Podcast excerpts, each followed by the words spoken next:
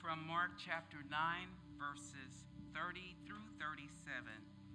They went on from there and passed through Galilee.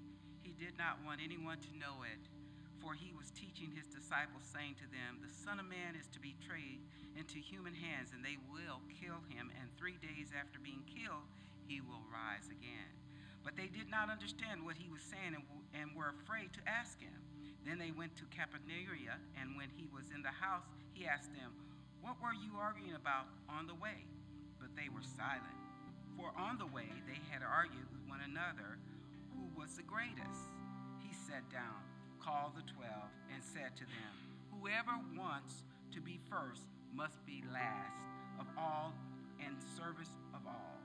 Then he took a little child and put it among them, and taking it in his arms, he said to them, Whoever welcomes one such child in my name welcomes me, and whoever welcomes me welcomes not me, but the one who sent me.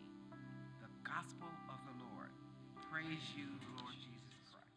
Hey, Before we begin today, usually what happens, I go into a mode of interviewing and preaching, but I want to give you a setup in it. Um, Brooke uh, mentioned to me, and he said, I think it would be good if you talk about something. And I thought about it, and I go, I'm ashamed of it. I keep that a secret. I'm an open book, but I don't talk about it. And then I and then I prayed about it, and he said, if you're going to lead people out of shame, you got to release yours. You got to be open about it. So I'm going to be moved by the Holy Spirit. If you notice me, I'm jumping around at the beginning of the service because I'm fighting the Holy Spirit. And the thing is, what happens, the Holy Spirit wants to move you in a position as a pastor and use your authenticity to move people through their brokenness and through their shame. But if you don't move and allow the Holy Spirit to use your shame, then who am I to tell people to release theirs if I don't release mine? Make sense? So let me show you this. I'm going in my preacher mode. You'll see during the sermon what words difficult to talk about, but, but I will act all confident and all this stuff. But I want to show you how the Holy Spirit moved this week, uh, this year.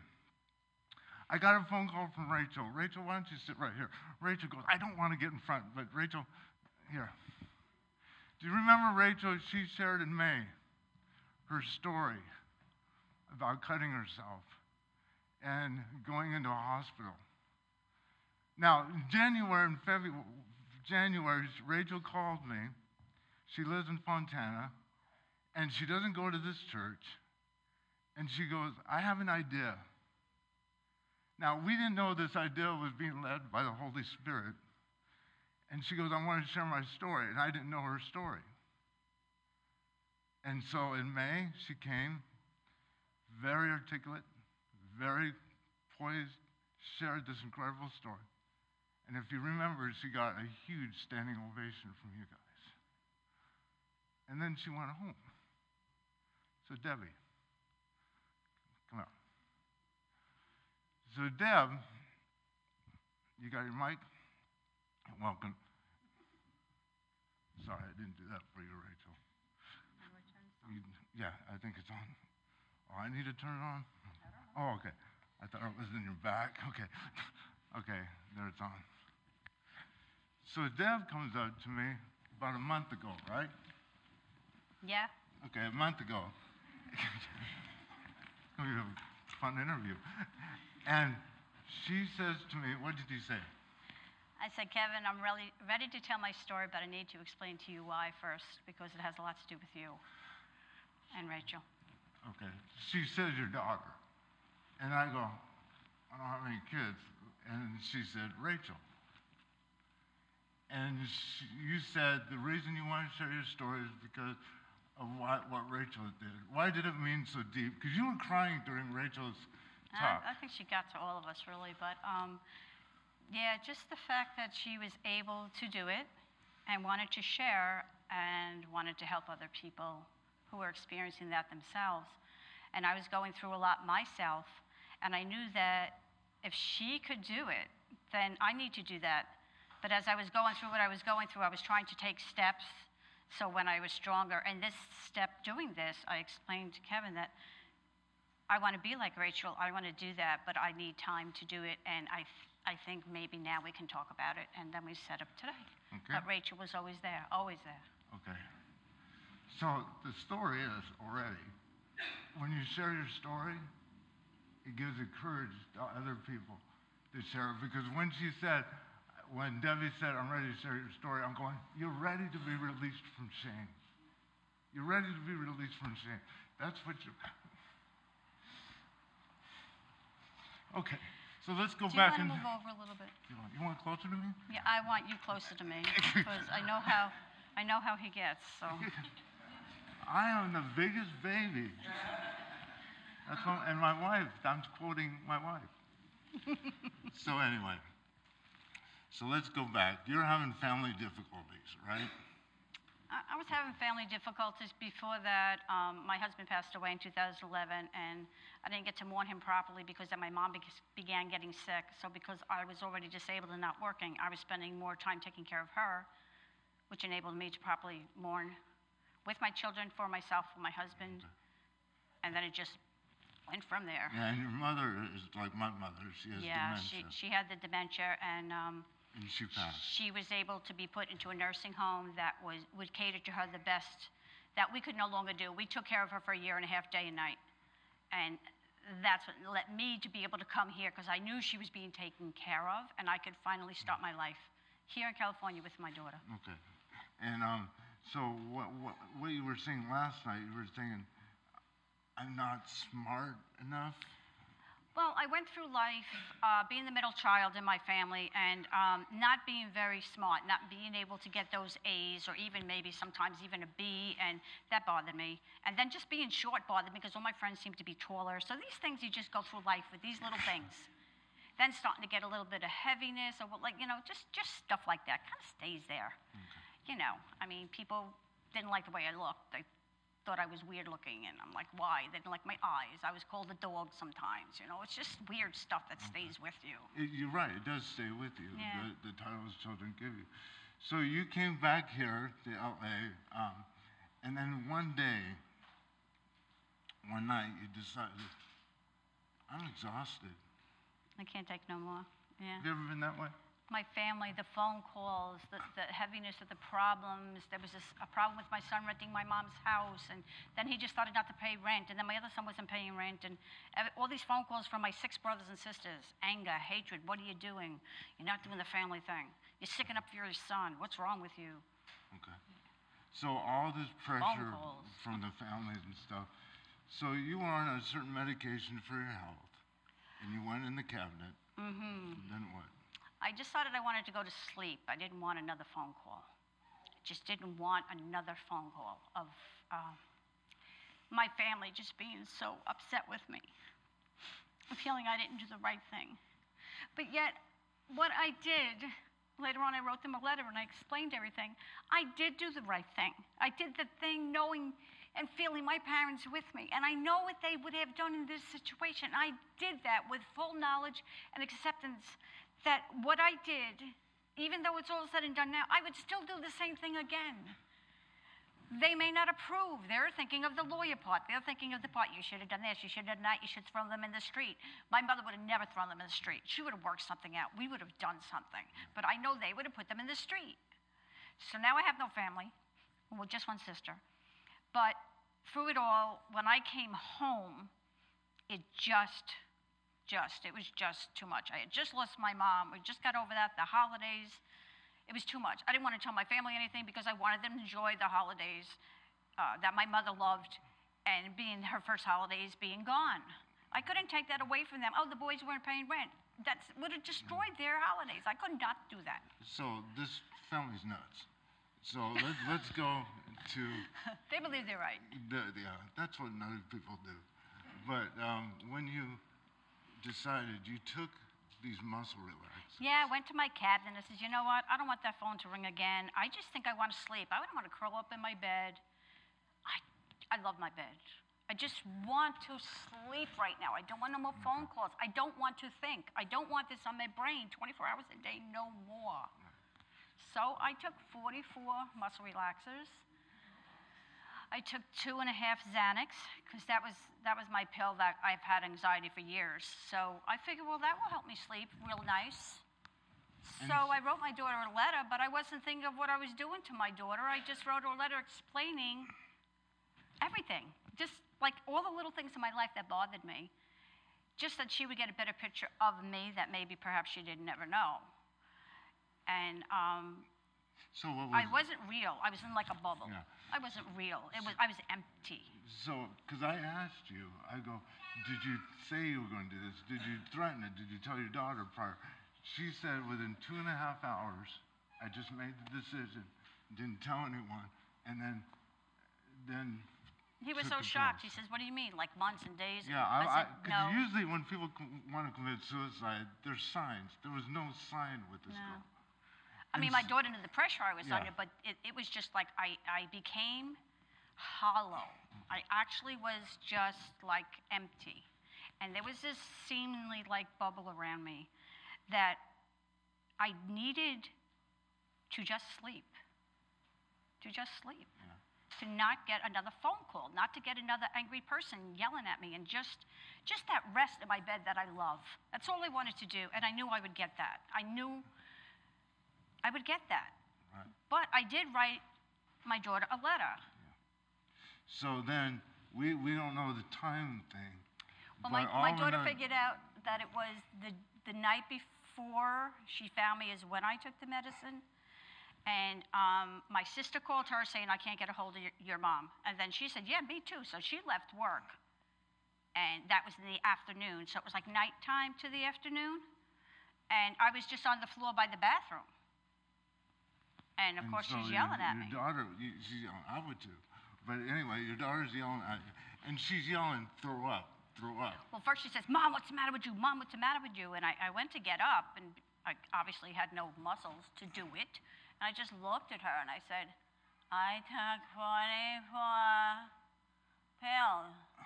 And she's like, throw up. Get this. She got the bucket. She's going, throw, you throw up. I'm like, I can't. And I don't know anything else. Okay.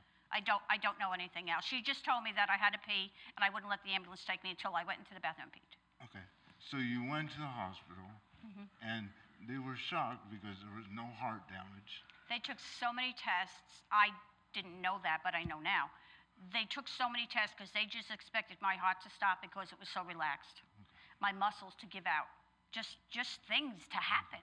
Your your your vitals, just everything needed to just relax because that's what I had done was relax everything, and I was good. I was powerful. My daughter came to see me the next day. I was up having breakfast.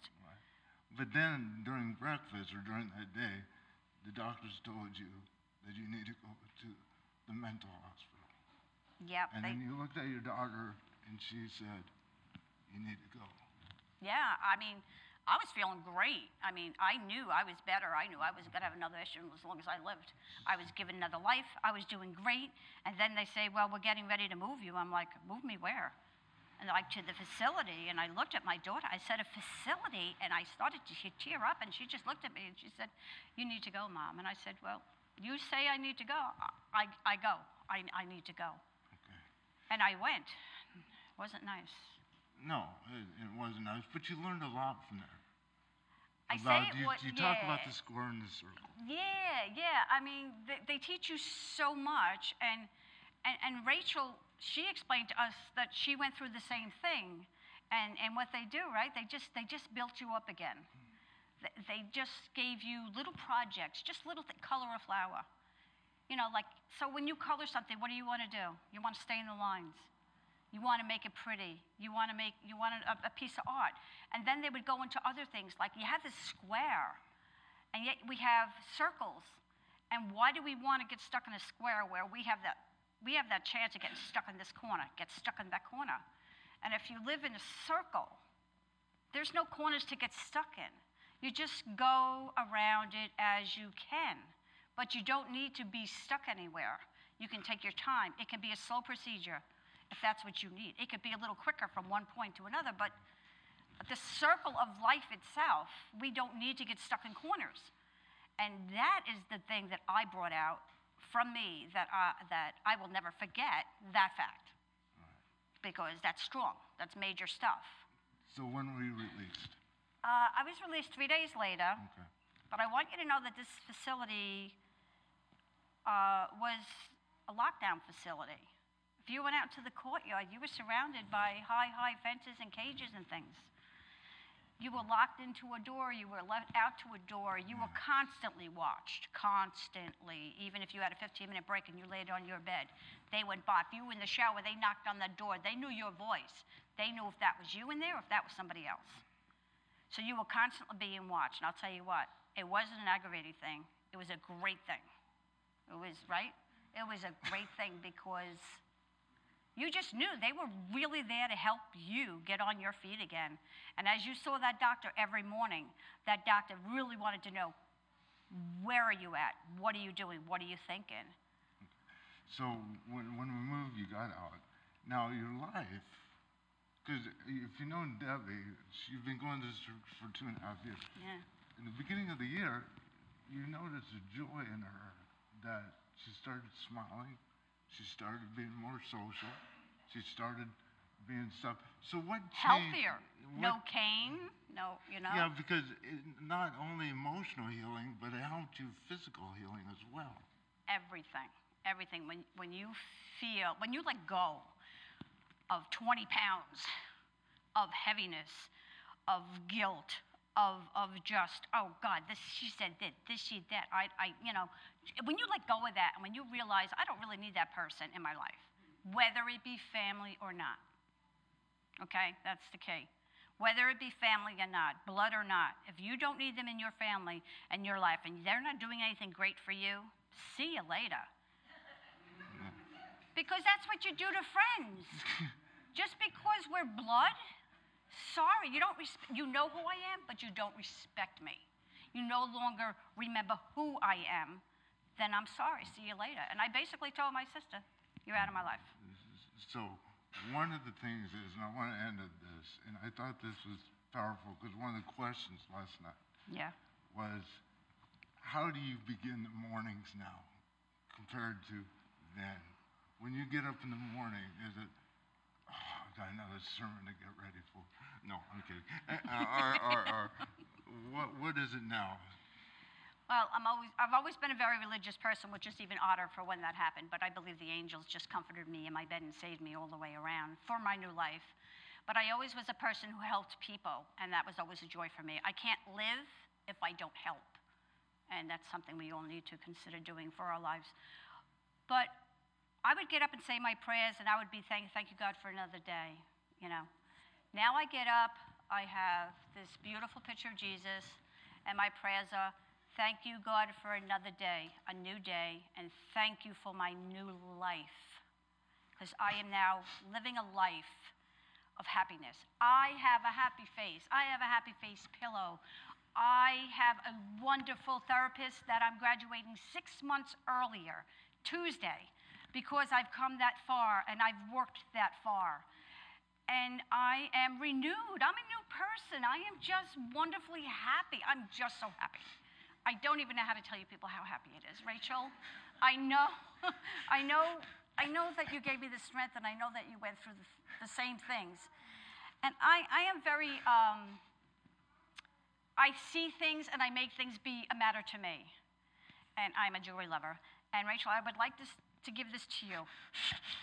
It's sterling silver with some black in it. That's our lives, right? Black with some sterling silver. But there's gold. And she's made it to the golden point in her life. And so have I. So we are having bracelets together because we made it through. And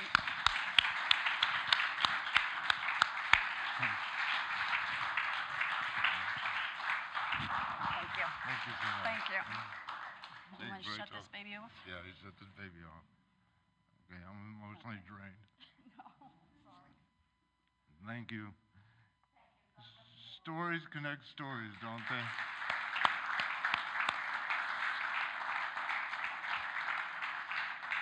A few weeks ago, I was telling you guys that I uh, need to have open heart surgery. And uh, that I went to the doctor and they said, let's monitor it for a while. And I don't know if you've ever been in the position where you're just going, you know what, this is not fair. And then what is interesting, uh, when I told you a week after that, I had a severe back spasm, and then I had uh, morphine, which is great, and um, so I could walk again. But last week, I, I, was, I was like all excited that I had six hours with no pain in my body. Now, this is when you know you're getting older. When you're just six hours, man, six hours, I got no pain.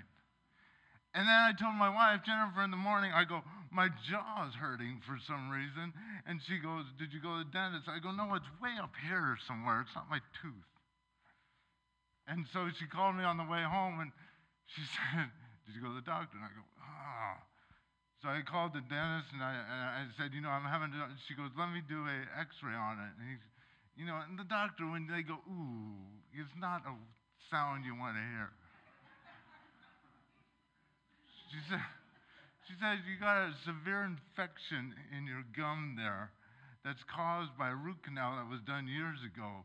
But she said with your congenital heart valve disease, that when you have an infection, it will start to cause the, that little small valve that's barely working now to be infected.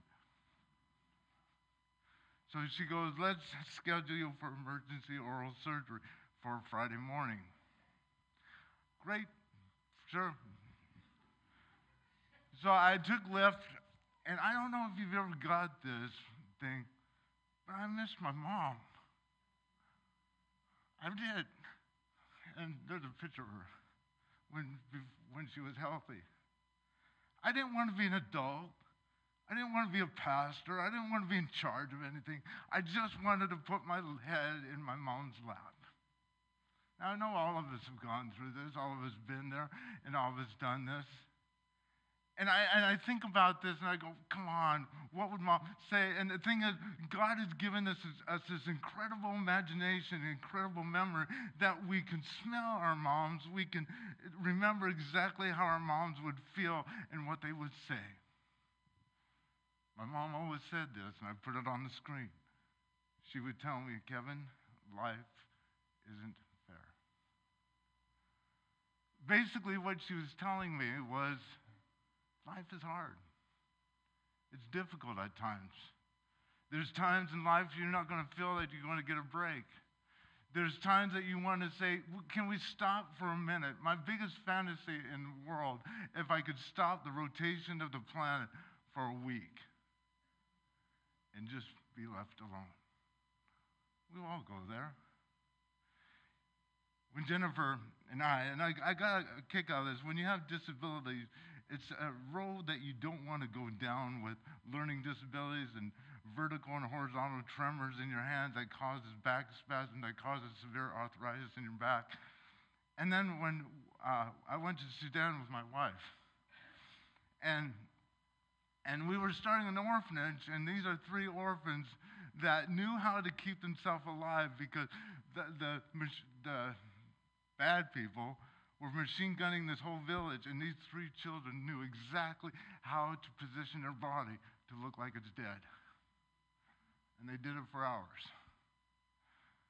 And I go, oh my goodness, they know about suffering. See, if you look on the screen, I wrote this life really is hard for the Sudanese people, but their life is close to what most people in the world experience. Americans are, on the whole don't suffer in the same way that most of the world's population suffers. See, these children smiled a lot. We never saw these children cry. We never saw these children being spoiled. We never saw these children be, being um, uh, bullied. By comparison, when we look in American, and when I got back from Sudan and I saw this junior high having a fit because his mother took away the phone, I was going, Oh, you need to go to Sudan with me, kid. you really do. I think our gospel reading is, uh, does this comparison with American culture and, and the Sudanese culture. And I think the gospel reading is awesome here because on the screen it says Jesus clearly presents two roads which he can choose to travel the road of suffering or the road to greatness. One road is real and the other is an illusion that causes needless pain. So Jesus tells us and tells his disciples, This is the road I'm going to go on. And I'm not going to go on the road to greatness, I'm going on the road to suffering. And so he says this in Mark chapter 9 For he was teaching his disciples, saying to them, The Son of Man will be betrayed into human hands, and they will kill him, and three days after, after being killed, he will rise again. But they did not understand what he was saying, and they were afraid to ask. So Jesus clearly made it clear this is the road that I'm choosing to go on. See, if you're back on the screen, Jesus refers to himself as the Son of Man. That title means the human one. And whenever Jesus refers to himself as the Son of Man, he, uh, uh, he is saying that he is one of us. And to be one of us, he had to enter fully into the reality of our human situation, which that life is hard, it's painful. And the ironic thing here is that Jesus fully embraces the suffering of humanity while his disciples were really clear in trying to escape. They didn't want to go through this stuff. Forget this. They had a whole different idea from Messiah. And so it's interesting, if you look at scripture, they made it clear they had no idea what he was talking about, and they didn't want to ask him. That's the perfect analogy for denial. You're living in your own little American bubble. And so we live in denial here. And the reason I think they were doing, they were afraid. So the thing is, this is funny to me, because I've always told you the Word of God cracks me up. So what these knucklehead disciples are doing on this journey on the road, they're arguing with each other. Not how to serve, but who is the greatest? That's what cracks me up about this scripture. In fact, I wrote the disciples chose another road while Jesus talked about embracing the reality of human suffering. His disciples avoided it by having an argument about which one of them was the greatest. And the thing is, I look at the Word of God and I go, this could be written about a year and a half ago because we are so saturated in our American culture about being great. About everything needs to be great. You need to be great. I need to be great. We're all great. And so therefore we don't want we don't understand. So we go from the political system about greatness and watch them fight and all of a sudden argue about this on which party is greater. And they're trying to win. And this is what I've learned about greatness. And I wrote on the screen. When we are obsessed with greatness, it becomes a black hole. Our joy and happiness are always tied to future and more the future of more power, money, things, success, degrees, health, status, and popularity. But when we reach any of our goals, we find out that it doesn't really bring us true joy. So we just set up more goals for greatness. And we keep chasing after something that we can't ever seem to catch up to. You know the suicide rate among the Sudanese is zero? Because they have embraced. They've embraced the road to suffering.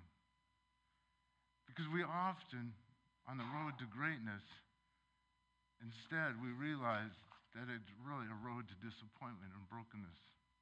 The road to greatness always disappoints because it never delivers the satisfaction we think it should deliver.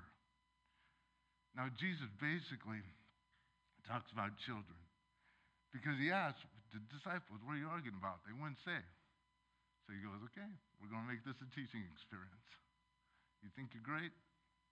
Let's sit in a circle. And this is what happened. He sat down, called the 12, and said to them, Whoever wants to be first, or whoever wants to be great, must be last and all and servant of all. Took a little child and put it among them, and taking it in his arms, he said to them, Whoever welcomes one such child in my name welcomes me. And whoever welcomes me welcomes not me, but the one who sent me. Good night. Is that not the opposite of what our society says greatness is? He says, You're going after these broken. Because if you want to know a human being that wasn't valued in that society, we're children. So he grabbed a child that was the least value. And he said, This is what our society then devalues so much. This is what I'm here for. This child. This is the opposite. Now, we know children can be bratty. We know children can, you know, want their own ways and stuff like this. But they don't understand to be rich and famous. They don't understand to chase. You should see a child's dream is much different than our society says their dream should be. See, this is what drives me nuts. The people that chase for that are chasing for greatness become our leaders. You notice that? Even within the church.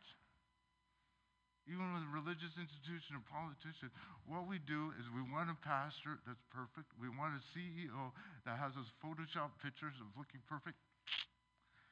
Right?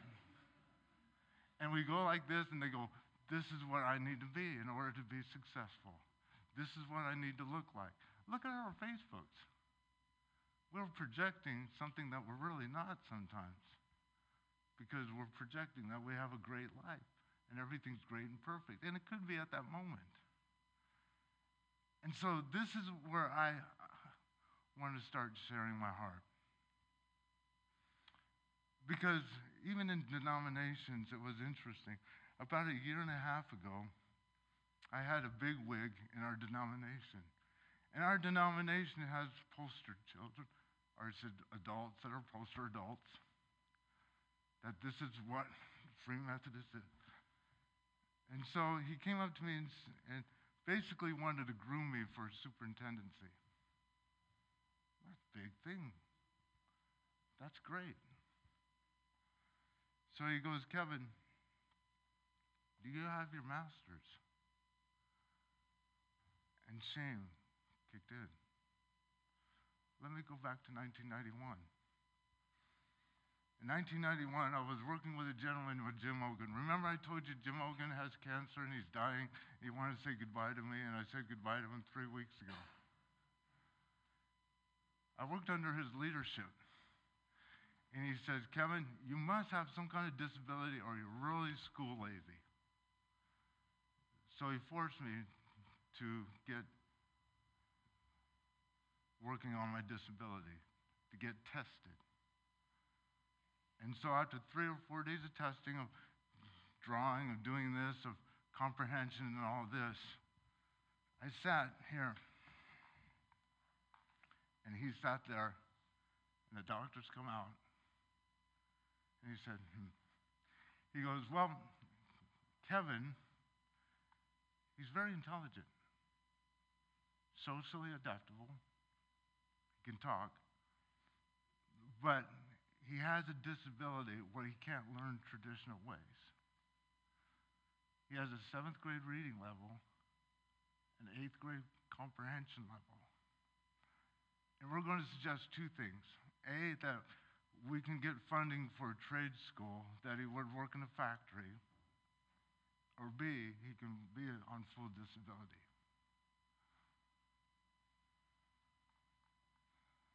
I just looked down and just shame kicked in. I wasn't great. I didn't have what the world told me I should have. And Jim Ogan said this. He placed his hand and he says, We're going to figure this out. So he designed three men and he wrote a whole ordination process based on my disabilities and based on a way that I can learn that was four years with these four men. They taught me how to speak as best as I can. They told me how to read. If you look at my sermons, they're all color coded because colors stimulate my mind. So I can read when it's blue. I can't read when it's not.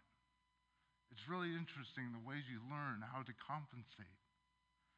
And so I've learned everyone goes on this path, but there's a suffering journey that I did not choose, that I've been fighting all my life not to be on. And so what's amazing that I'm here at 4:30 every Sunday morning practicing exactly what I'm going to say to try to get it out. Somebody asked me about my what I do on Sunday morning and I go I beg that the Lord that the Holy Spirit will fill me so I can make sense. And so back to the superintendency I said, Do you know how I was ordained? He goes, No. And you know what? My file's sealed. I don't share this. And I told him. And he goes, Okay. And he never brought it up again. That's the shame that our perfect, great people are looking for. When you're like me with disabilities, or you're like with somebody with a past, or you don't look a certain way, there's shame in your life. And so this is where I had to learn to this is where I have the advantage of being disabled. It's on the screen. We can spend our lives trying to be great and suffer needlessly, or we can embrace our suffering and associate ourselves with the pain of the world. And in so doing, we find joy of living the real life where we choose a road that puts us into a solidarity and communion with the overwhelming suffering of others. Or, like the disciples who argued about who was the greatest, will choose a road that is really about nothing in the grand schemes of things. So, I have a challenge for all of us watch the news. 90% of it is about being great. It's about being number one. It's about tweeting or cutting someone down or making fun of somebody's ability or disability. See, back on the screen, if we want a rich life of significance, we want to stop striving to be significant. Like Jesus, we are simply invited to take up the cross that life presents to us. It is then that we stop running from our lives and begin to live them if we start with the understanding that life is hard, then everything that comes our way is an opportunity to grow in patience and grace and wisdom, and most of all, love.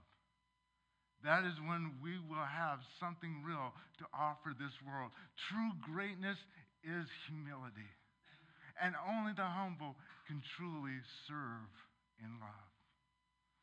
A year ago, I had the privilege of speaking at a disability at Azusa Pacific University at the master's program. that got me a kick, okay? So there I am, trying to look sophisticated, trying to fit in to the highly educated people. That was a joke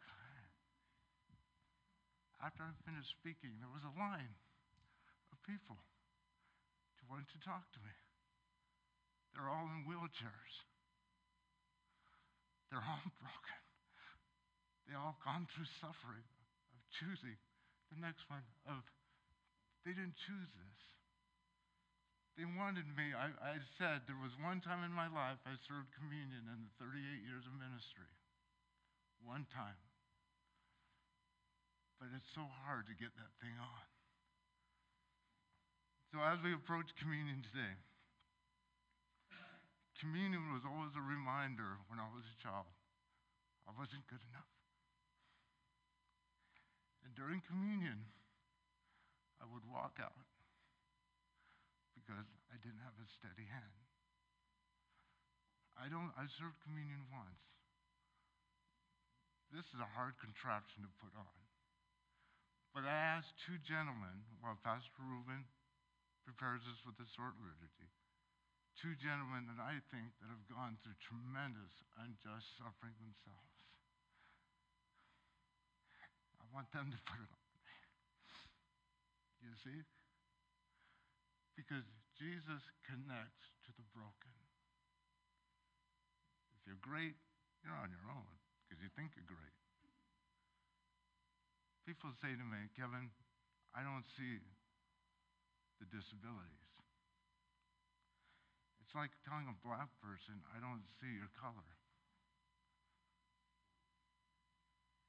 You're saying you don't see my suffering. That's what you're telling me. It's like If I change the pigment of my skin for one week, I get a whole nother perspective. And you change your disabilities in me, what I have, it will change real quick. But I'm simply being obedient.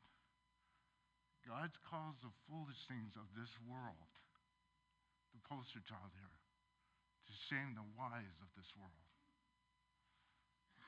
This is why we're recalibrating. This is why we're restored in order to restore. And so, uh, Pastor Ruben, if you can do the liturgy, the two gentlemen, I love both of you. If you can help me put this, I only got 38. So if you want me to serve communion, this is once in a decade. but I, I do want to say when you pray that you will be released from the shame and the brokenness. That's my prayer for you if you come to me.